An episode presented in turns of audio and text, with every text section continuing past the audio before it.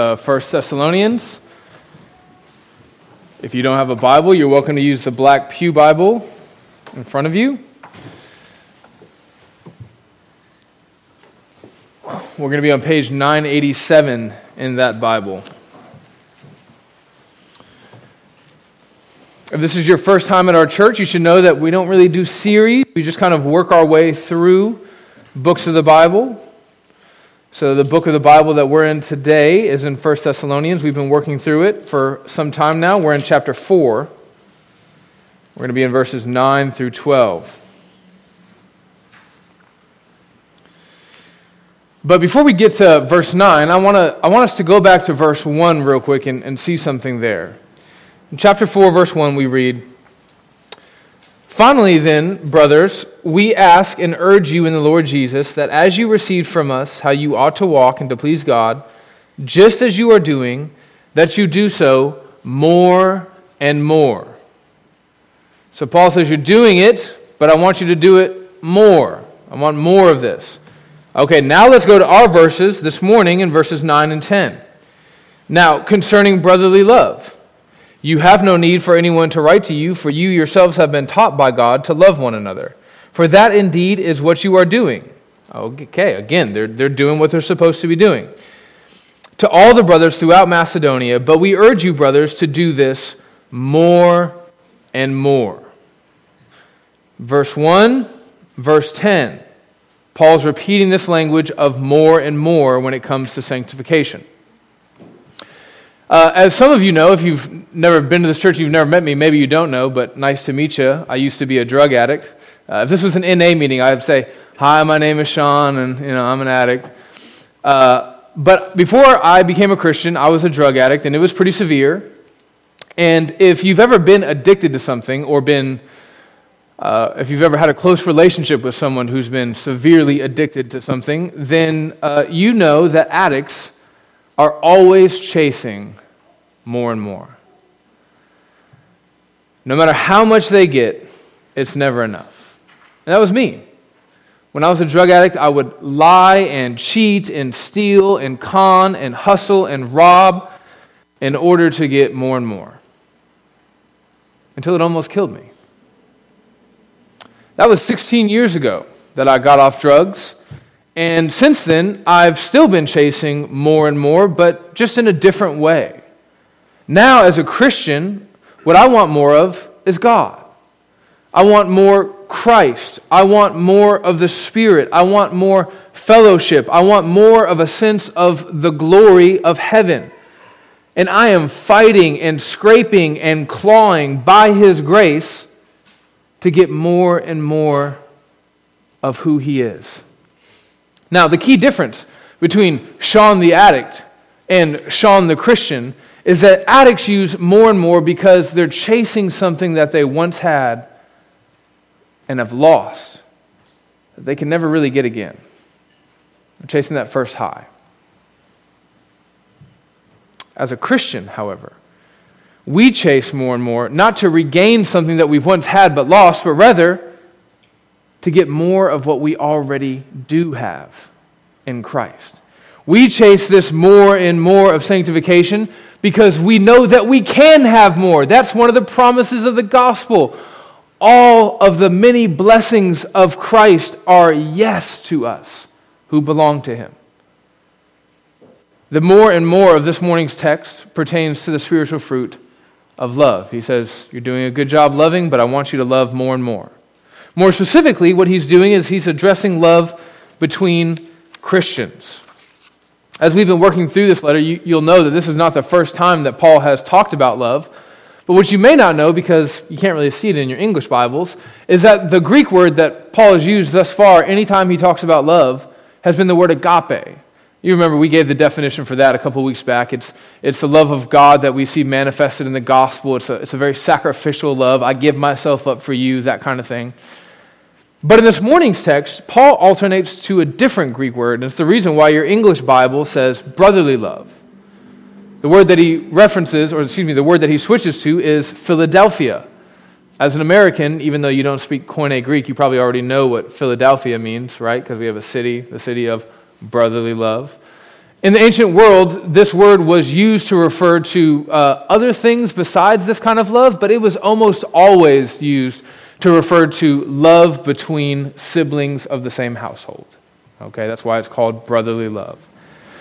And it seems like Paul uses this particular word at this point in the letter for a very strategic purpose. He's already been drawing on this metaphor of the church as family. If you remember, Paul talked about himself being like a mother to the Thessalonians and like a father to the Thessalonians.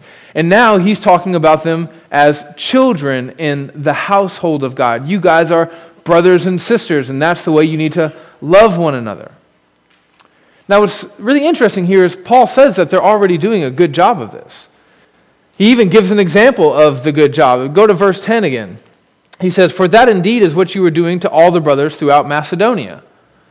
If you don't know what Macedonia is, it's kind of big piece of the empire in the ancient world where Greece was. It's complicated, but in this region of Macedonia, these Christians were doing a good job showing their love. We're not sure exactly what Paul is talking about here. Uh, it's almost certainly not financial because Macedonians were actually the ones who were helping others out financially. Uh, maybe it's this. Go to chapter 1, verse 7.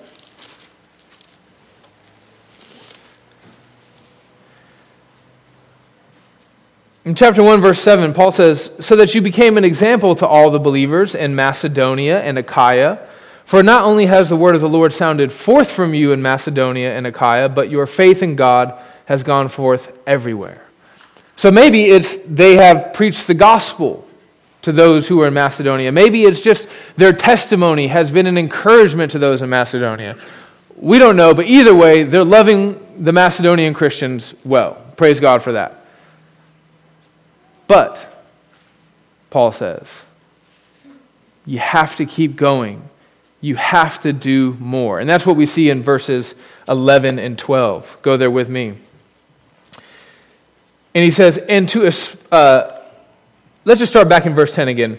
He says, For that indeed is what you were doing to all the brothers throughout Macedonia, but we urge you, brothers, to do this more and more, and to aspire to live quietly, and to mind your own affairs, and to work with your own hands, as we instructed you, so that you may walk properly before outsiders and be dependent on no one.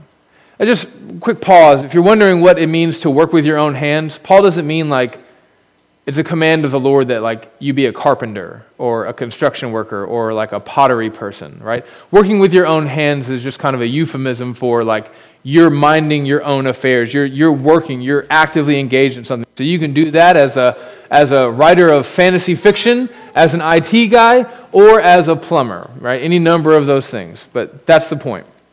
So, it seems like even though the Thessalonians, as loving as they may be, uh, it seems like they haven't arrived. You know, there's still a gap in their love. There's, there's a scratch in the paint of their love that needs to be buffed out. You know, it's like Paul has said, like, hey, go mop that dining room. And then he comes out and he looks around and he goes, yeah, good job, but you missed a spot. And that missed a spot that he's addressing in this morning's text is what we find in verses 11 and 12. It's, it's this language of living a quiet life, minding your own affairs, and working with your hands. He says, if you're not doing that, you're being unloving. That's kind of vague.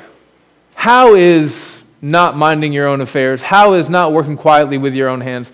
How is that unloving? Well, let me pray, and then we'll find out together. Father, we pray that uh, you will help us through what we learn today to be a church that loves like Jesus. We pray this in your Son's name. Amen. This language that Paul uses minding your own affairs, working with your own hands. In the context of what's happening at Thessalonica, it might be difficult to know what exactly what he was talking about if this was the only source of information we had about what was going on at the church. You know, instead of just being First Thessalonians, it would just be Thessalonians, and this is the only letter. We'd kind of be like, man, I wish we knew exactly what he was talking about. But as it so happens, First Thessalonians is not the only source of information we have had to be mine. I bet you told her not to run too, huh? Yeah. But as it so happens, 1 Thessalonians is not the only letter we have. We have 2 Thessalonians. Now, here's what's really interesting about the connection between these two letters. In this morning's verses, Paul is addressing these issues at a very general level. It's a problem in the church, but apparently it's not that bad of a problem. Timothy, when he came back from Thessalonica to find Paul in Corinth and give him an update about how the church was doing, he probably said, like, yeah, they're doing good. They're resisting persecution, they're growing in grace, they're loving, all that stuff. But there is this one issue. And then he would say this. So Paul probably feels like, okay, I need to address this in my letter, but it's not a super huge deal, and it's probably only a small faction of the church. So rather than like going in and attacking somebody about this, I'm just going to kind of make a general statement. You guys probably know what that's like. You've probably been on a sports team or had a job somewhere where something was really just like one or two people's fault, but the boss comes out and says, like, hey guys, here's something we need to work on, okay? So that's what Paul is doing here. He's just addressing, addressing it in a more general fashion. But by the time Paul writes his second letter to the Thessalonians, the issue has apparently not resolved itself. So Paul kind of rolls up his sleeves and he's like, all right, I guess we're going to do this. I guess I have to tell you a little bit more explicitly what the problem is and how to fix it. He ramps up his rhetoric. So turn with me, please, to 2 Thessalonians chapter 3, where Paul addresses the same themes but more pointedly. 2 Thessalonians, which, if you're not super familiar with the Bible, is right after 1 Thessalonians. And then we're going to start in verse 10 and go to verse 12. Paul says, For even when we were with you, we would give you this command If anyone is not willing to work, let him not eat. For we hear that some among you walk in idleness, not busy at work, but busy bodies, which is a super clever way for Paul to say that. Now, such persons we command and encourage in the Lord Jesus Christ to do their work quietly and to earn their own living. Right? So Paul says, Listen, I already tried to address this. You guys didn't hear me. Now, listen, I told you this. When I was with you, I told you this. I gave you this command. If you're not going to work, you're not going to eat. Do your work, earn your own living, live a quiet life, stop being a busybody. Apparently, there are some people in the church at Thessalonica that are being lazy. What do I mean by lazy? I mean, they're not earning their own living which means they're probably mooching off the church in the church's benevolence program, you know, program. And if not the church's benevolence, then individual members of the church and their generosity. On top of that, as is typically the case, when people are being lazy and not minding their own affairs and doing hard work, they tend to get involved in the affairs of others. So, in this morning's text, when Paul says, uh, that they're not living a quiet life, I think that phrase is meant to encapsulate the next two things that he says, which is minding your own affairs and working with your own hands. So I think all of that can just be captured in what we read in Second Thessalonians when he says, not being busy, but being a busybody. That's the issue in the church. Not being busy, but being a busybody. You're not working at all, but you are involved in what everybody else is doing. That's your full time job. Now, in light of this understanding of the text, I'm going to spend the rest of the sermon referring to this as being a lazy busybody. Okay? So, uh, there's still one question we have to a- ask, though. How is being a lazy busybody unloving? Because that's the point, right? That's what Paul is saying here. He's saying, listen, you're doing a good job loving, but there's an issue. You're not loving in this way. And then he goes on to talk about being a lazy busybody. But that connection isn't immediately clear, right? How is being a lazy busybody unloving? Well, that's what the next five points are going to cover. I've got five points for you in this morning's sermon. And for those of you who are going, you're just now getting to the points, they're going to be short. Don't worry. Although I know you'd stay here with me all day if they weren't going to be. I know lunch doesn't matter. Here are your five points it's lying, point number one. It's stealing. Point number two. It's a failure to love yourself. Point number three. It undermines the witness of the church. Point number four. And it's unloving towards God. Point number five. If you miss that, I'll try to hit them all again as I move through. I'll try my best. So, the first reason why being a lazy busybody is unloving is because it's lying. Guys, the church is called to help the poor. That's just part of what the church does. That's part of our mission. That's one of the ways that we show the love of God to a lost and dying world. Paul, when he met with other apostles in order to validate his ministry, they were like, oh, yeah, Paul, you're good. Keep going. But hey, don't forget to help the poor. And you see this theme all throughout the pages of Scripture Old Testament, New Testament. This is one of the things that God's people do. Now, as Americans, we tend to have a slightly skewed understanding of what it means to be poor. We tend to talk about the poor as those who live below some arbitrary level of income. But in Scripture, the poor are those whose life circumstances are such that not only do they lack basic provision, but they also lack the means of securing their basic provision. So, an example of that would be an old widow. If you're, if you're asking yourself, Sean, why are you throwing the, the, the modifier old in there? It's because that's what Paul himself adds in 1 Timothy when he talks about the benevolence program that the church has towards helping widows who don't have any food. He says they have to be at least 60 years old. You can get that, right? If they're, if they're younger, they can get married and they can, you know, figure it out. Uh, this would be an orphan, right? No mom, no dad. How are they going to eat? How are they going to get food and clothing, right?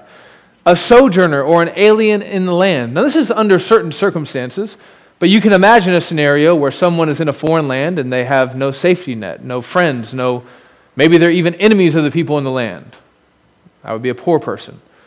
A legitimately disabled person. Okay, so we can kind of go down the list, but these are people who are not only lacking in basic sustenance, but they also lack the ability to acquire their basic sustenance, you know, the bare necessities, to quote Rudyard Kipling or the Disney rendition of it. Now, I grew up uh, American poor my whole life, uh, through my childhood. We lived in Section 8 housing. We were on food stamps, WIC, HUD. You know, I was on the free lunch program. We, we basically received all the government and community aid that you could possibly think of. Now, what you need to know is that we did not receive that because my mom was not capable of working. We received that aid because she would not work. My mother, chose and I'm trying to use my life as an example because I don't want to throw anybody else under the bus or make you feel bad about uh, different life circumstances, but my mom chose drugs and the party lifestyle over taking care of her family. And then she took advantage of the government largesse in order to do that. If you would have asked my mom, however, if she could have worked, she would have said, No, I can't. She would have been lying. She was fully capable of working and providing for a family. And this is true of so many who want to have everything given to them in this life. Those who think that being provided for is a natural right. That is, it's something that they deserve that implies that someone else must provide it.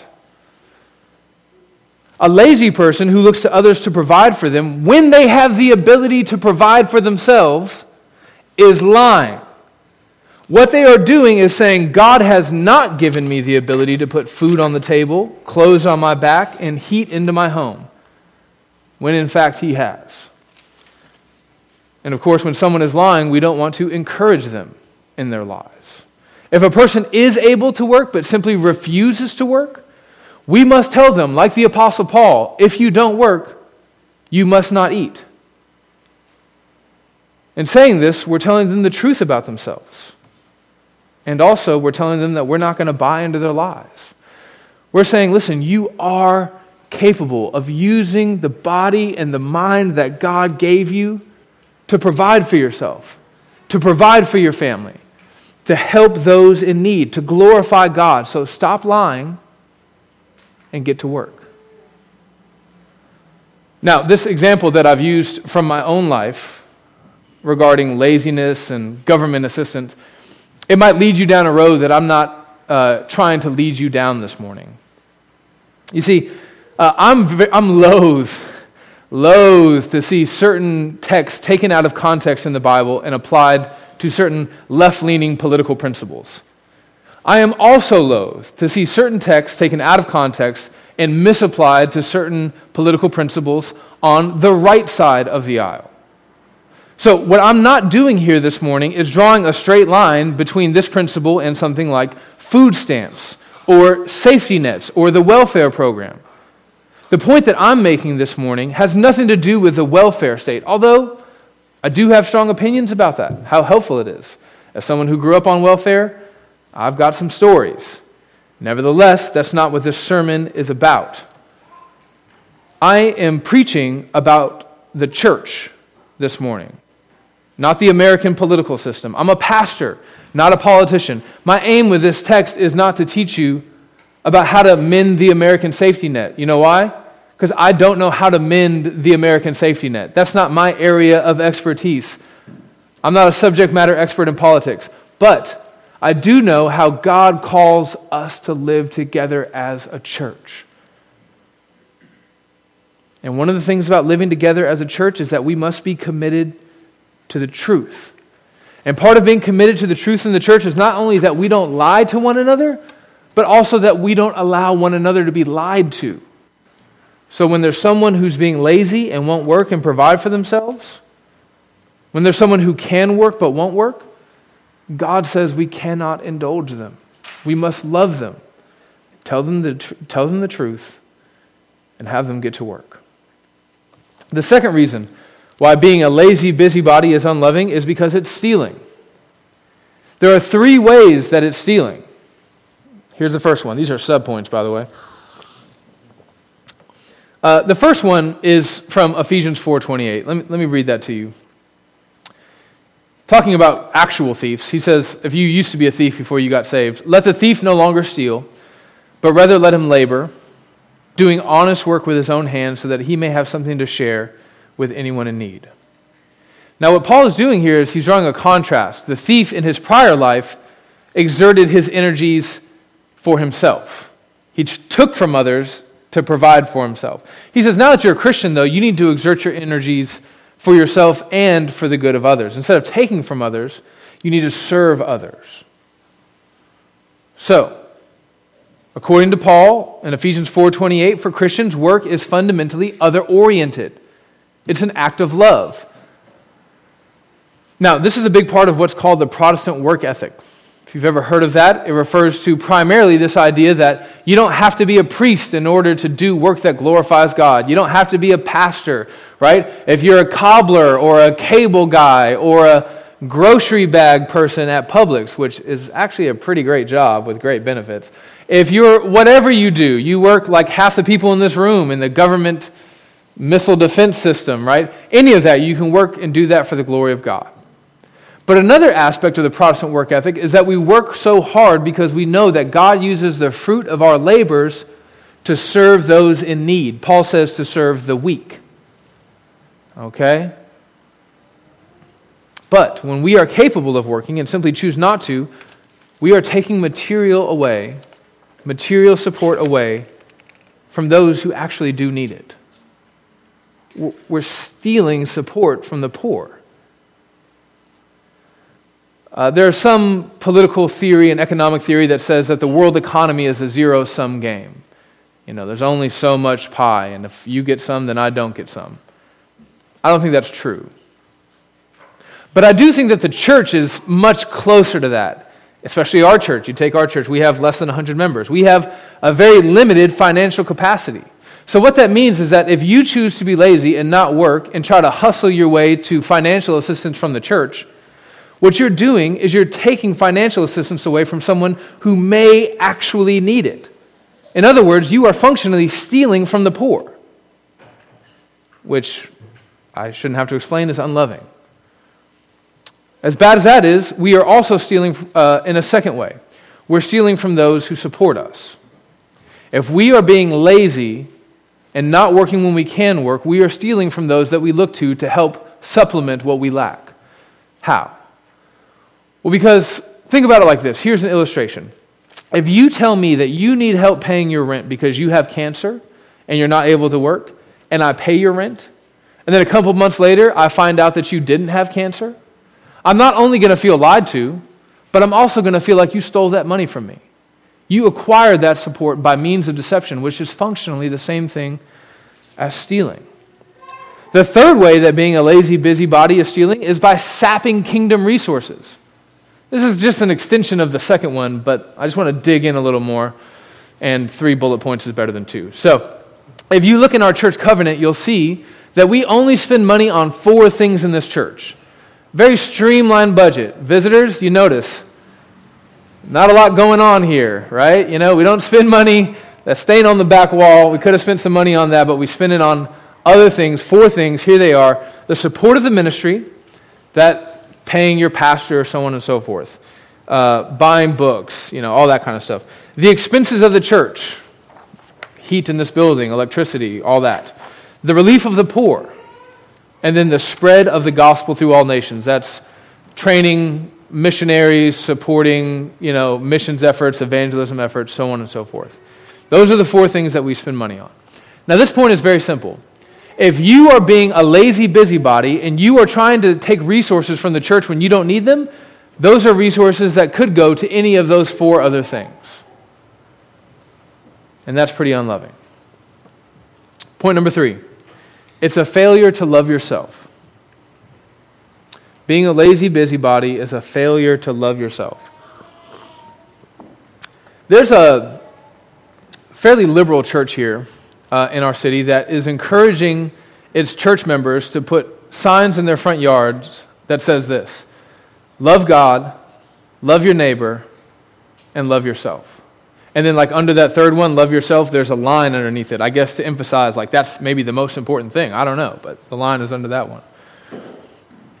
Whatever that church means when they say love yourself, is probably not what I mean this morning when I say love yourself. What I'm talking about this morning is loving your future self.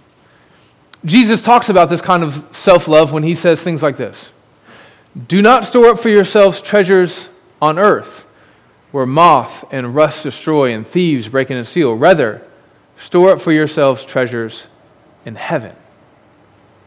In this teaching, Jesus is teaching us to sacrifice pleasure in the present, here and now, for an infinitely greater pleasure to be enjoyed by our future selves in glory.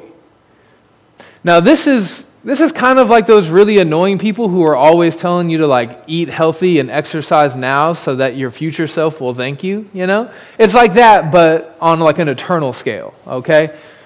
Now, what I want to show you this morning is that I'm not just connecting these ideas, you know, working hard, and loving your future self. I'm not connecting these ideas out of thin air.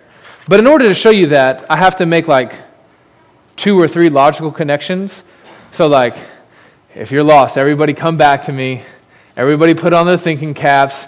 Really take a sip of your Red Bull, your coffee. Let's just try to focus in and follow this train of logic so that you can understand this point that I'm making, okay? In Acts 20, the Apostle Paul makes this point explicitly. Follow the train of, of reasoning. He says, In everything, I showed you that by this kind of hard work, we must help the weak. That sounds familiar, right? It's like what we read in Ephesians 4. Remembering the words of the Lord Jesus, it is more blessed to give than to receive. Work hard so that you can help the weak because it's more blessed to give than to receive. So, what's our motivation for working hard here and now to help others, to help the weak? I mean, listen, if you tell me, Sean, I want you to work hard for reasons that pertain to you, it'll be fairly easy for me to do that, even on my lazy days, right? Like, you know, to pay off your house, to get out of debt, you know, go do the Dave Ramsey debt free scream kind of thing, you know, uh, to get a new car, to whatever, to increase your sense of financial security, whatever your thing is, you work hard so that you can do that. That's pretty easy motivation. But what motivation is there for me to sacrifice and to work really hard here and now in order to serve others, to serve the weak? Because that's ultimately what it comes down to, right? A question of motivation. Well, Paul answers that by quoting Jesus. He says, It's more blessed to give than to receive. But what does that mean? It's more blessed. What does that mean? Well, I think we can say at least one thing that Jesus means here is that there's something about giving that is having less for me to enjoy here and now, whatever that may be. There's something about having less now, sacrificing now, that will produce something greater, more pleasure for me in the future. That's what being blessed means in this context. In the future, I'm going to enjoy it. Jesus says, work hard, sacrifice here and now out of love for your future self. Do you guys see that? So, whether we, excuse me, whenever we work with our hands and provide for ourselves and help others, we're not only loving others, but we're also loving our future selves. Jesus uses this kind of motivation all over Scripture. He's always telling people, take up your cross and suffer now for the glory that's going to come in the future. Don't accumulate good for yourselves now, accumulate goods for yourselves in the future. Love your future self. The fourth uh, way that being a lazy busybody is unloving is that it fails to love the lost. Look at verse 12. After giving these commands to basically not be a lazy busybody, in verse 12 he says, So that. Uh, that's a pretty important phrase whenever you see that in Scripture. He's saying this is the, this is the reason why. You know, this is the, the motivation behind these ethical commands I've given you. So that you may walk or live properly before outsiders. Outsiders, non Christians, the lost, the world, however you want to think about it, they may not agree with every jot and tittle of Christian ethics and morality. But they do have the law of God written on their hearts. Every human being has a conscience, it's their moral compass, and it is broken by sin, but it's not wrong all the time. Even a broken clock is right twice a day. Even a broken compass strikes true north every now and then. I think. I should have stuck with a clock metaphor. Paul tells us in Romans 1 that it's not that unbelievers can't comprehend the truth, that they can't understand morality, it's that they reject the truth. They suppress the truth in unrighteousness. So it shouldn't surprise us then when the world understands basic moral precepts and that when they see us being immoral, they judge us for it. And then the sin of our immorality is only compounded by the sin of our hypocrisy. Because it makes sense when non Christians act that way, but we're the ones who are you know, calling out the world to be holy. Uh, I just want to say, state it plainly. It is an obviously disgraceful, and I'm using that word disgraceful on purpose. It is an obviously shameful thing to exploit the kindness and charity of others because we are being lazy. Now, on top of that, it is an obviously disgraceful and even more disgraceful thing to take advantage of your family members. Right? So, like, you think about, you read in the paper, some guy got caught breaking into cars uh, around town somewhere.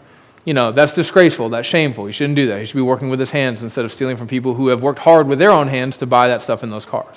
Okay. But now let's say you read in the paper that you find out that some guy has for the last 10 years been stealing his disabled grandma's disability check.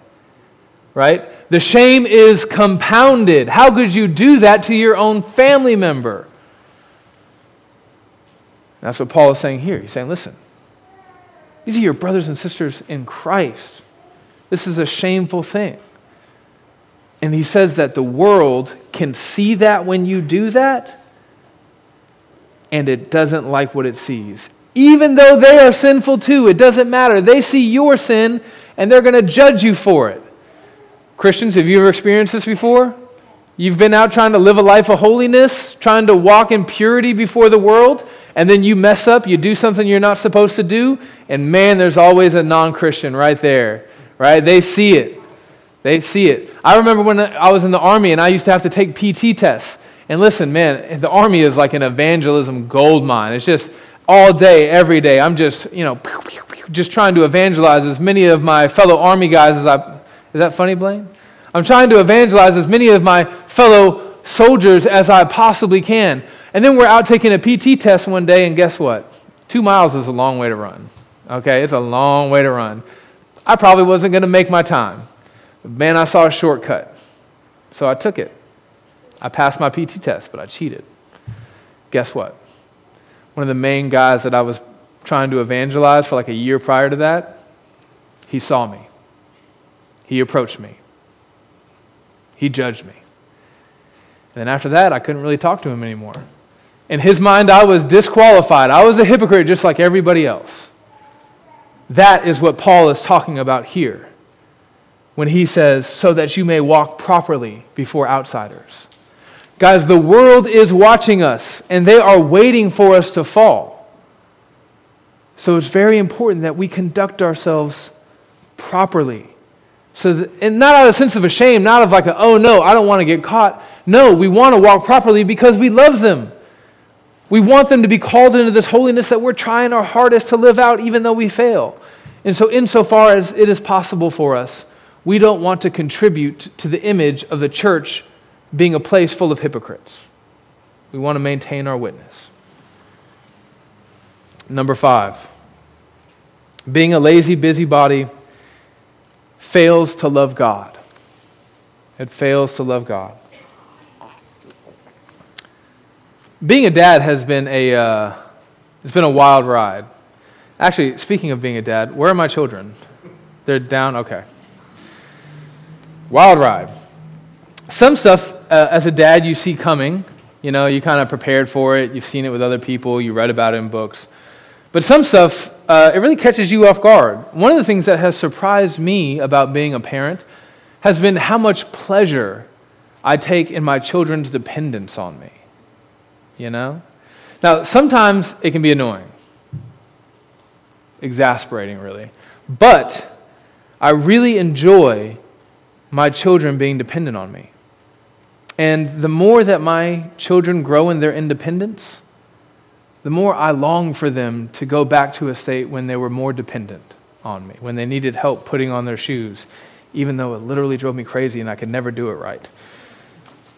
You don't believe me? Ask any empty nester in this room, any mama who's raised babies and sent them off into the scary world uh, outside of their home, and they'll tell you one of the things that they miss most is how much their kids need them. You know, that's why they want grandkids so bad. Ooh, somebody else who needs me. You know, I'm here to serve and help.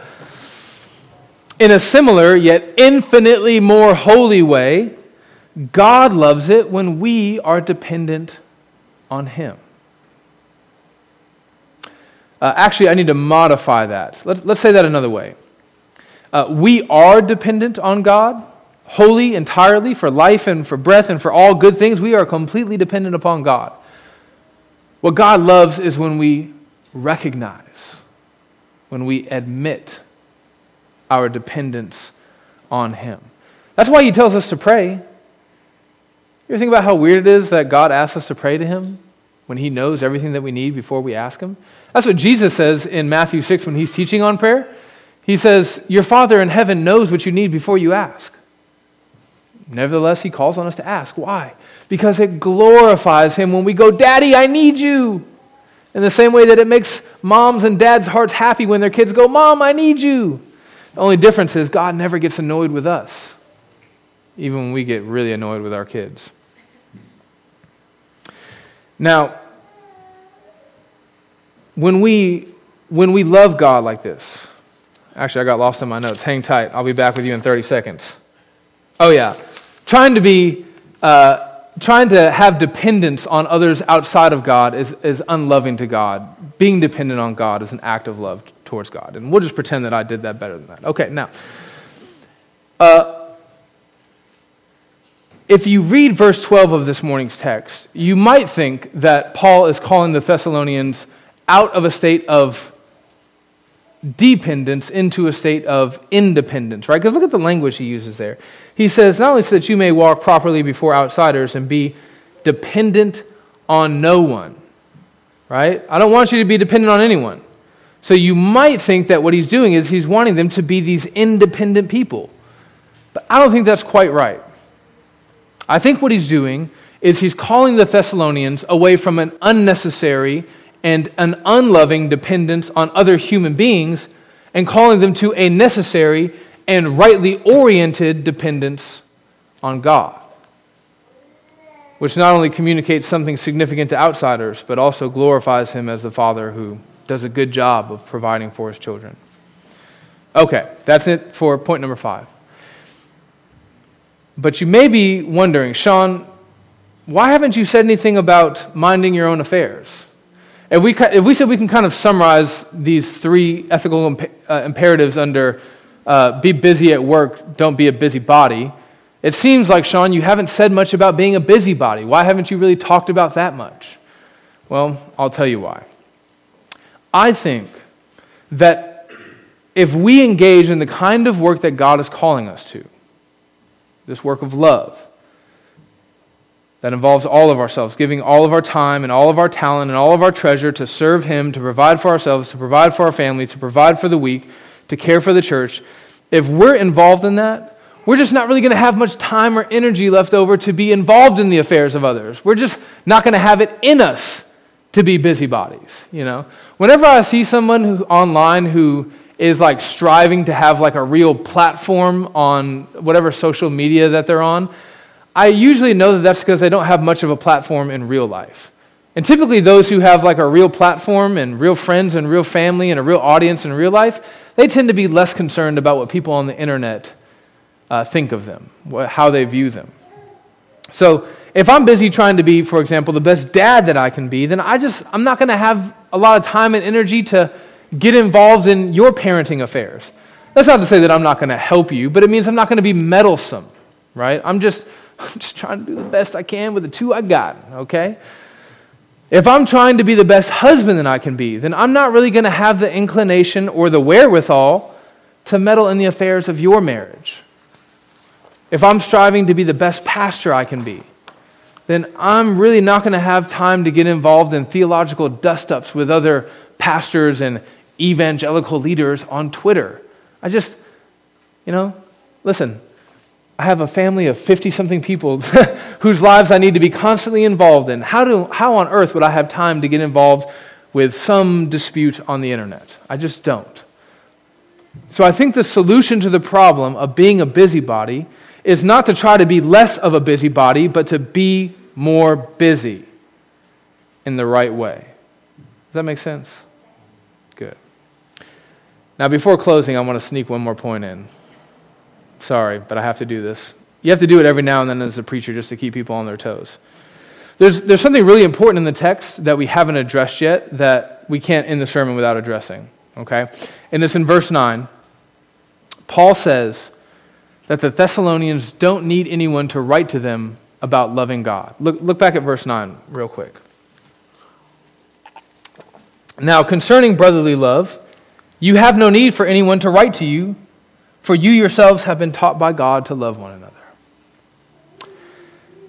Well, this statement could seem to be a massive contradiction in light of the fact that two verses later, Paul writes to the Thessalonians and teaches them how to love. So, you know, which is it, Paul? Do, do the Thessalonians need you to write to them to teach them how to love, or do they not? Well, I think you'll understand how this all fits together when you understand this phrase, taught by God. It's actually one word in Greek, thea didaskala, taught by God. Uh, but this English phrase, taught by God, uh, it actually comes from Isaiah chapter 54. In Isaiah 54, verse 13, we read this. This is talking to the nation of Israel. All your children will be taught by the Lord and great will be their peace. What you have to understand is the context of Isaiah in which this verse comes in. In the context of Isaiah, the people of Israel have been through civil war. It's been nasty.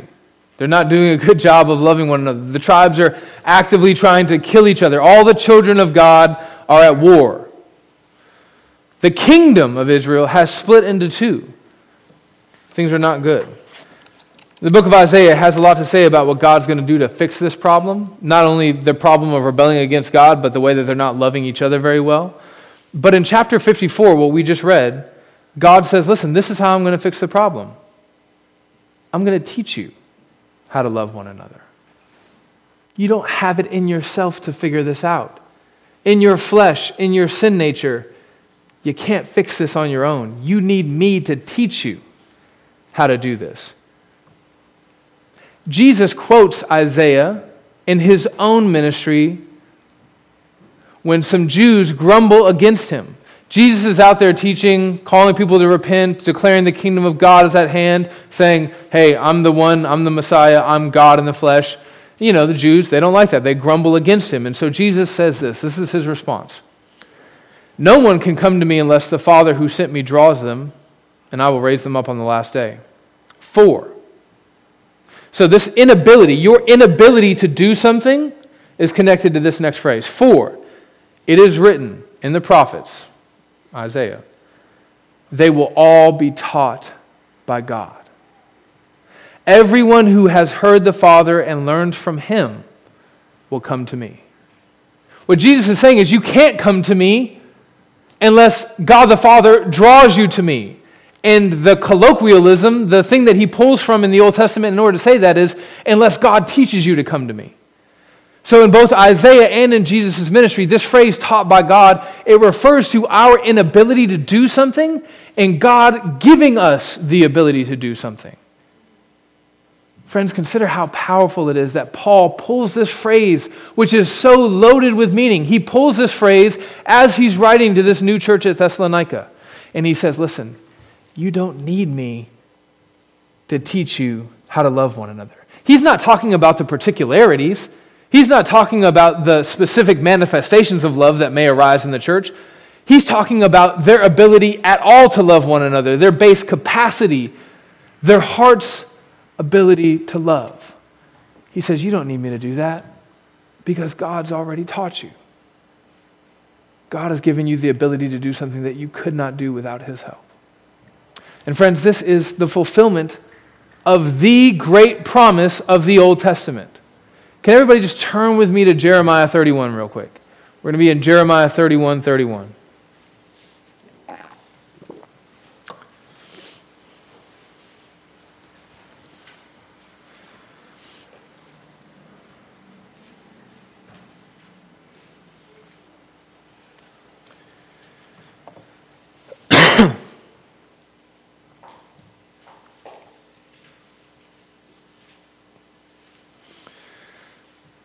Jeremiah gives this word of hope to the people of Israel when they are in a state of complete despair.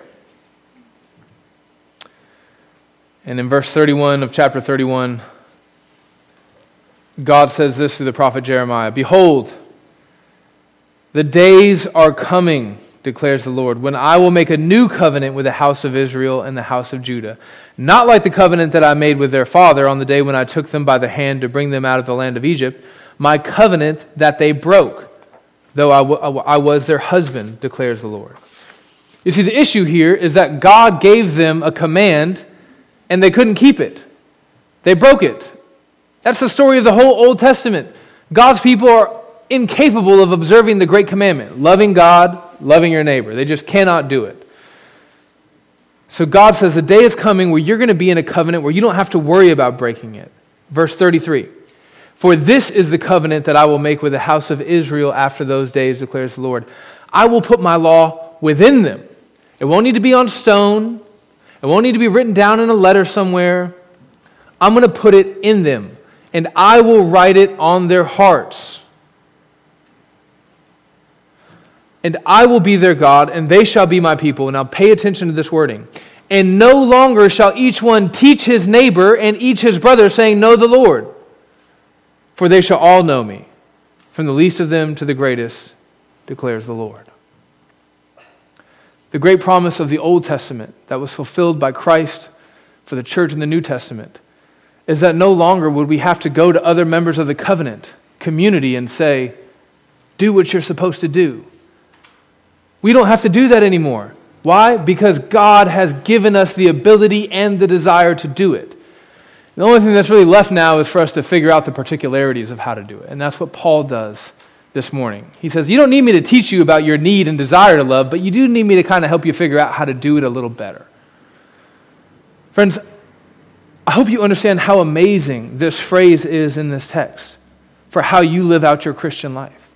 What Paul is doing here is he's, he's grounding his commands, these are called imperatives, in the indicatives of the gospel. He's saying, I want you to do this in light of what God has already done. If you get these two things backwards, friend, you are going to live a miserable Christian life. If you say, I want you to do this so that God will do that, then you've got the order of operations all wrong. You're going to end up trapped in fear and anxiety. You're going to live under a burden that God never designed for you to live. But when you understand that God always gives us these commands to do stuff in light of what He's already done for us, do a better job loving because God has already taught you how to love, well, that changes your whole Christian walk. Friends, if you're here this morning and you're not a Christian, and you feel like, I don't even know how I could begin to try to love people the way that I'm supposed to, I've never been loved well. I feel like I don't have the capacity to love. I know what you mean. I've been there. Many of us in this room have been there. Our hearts have felt cold and dead and dark.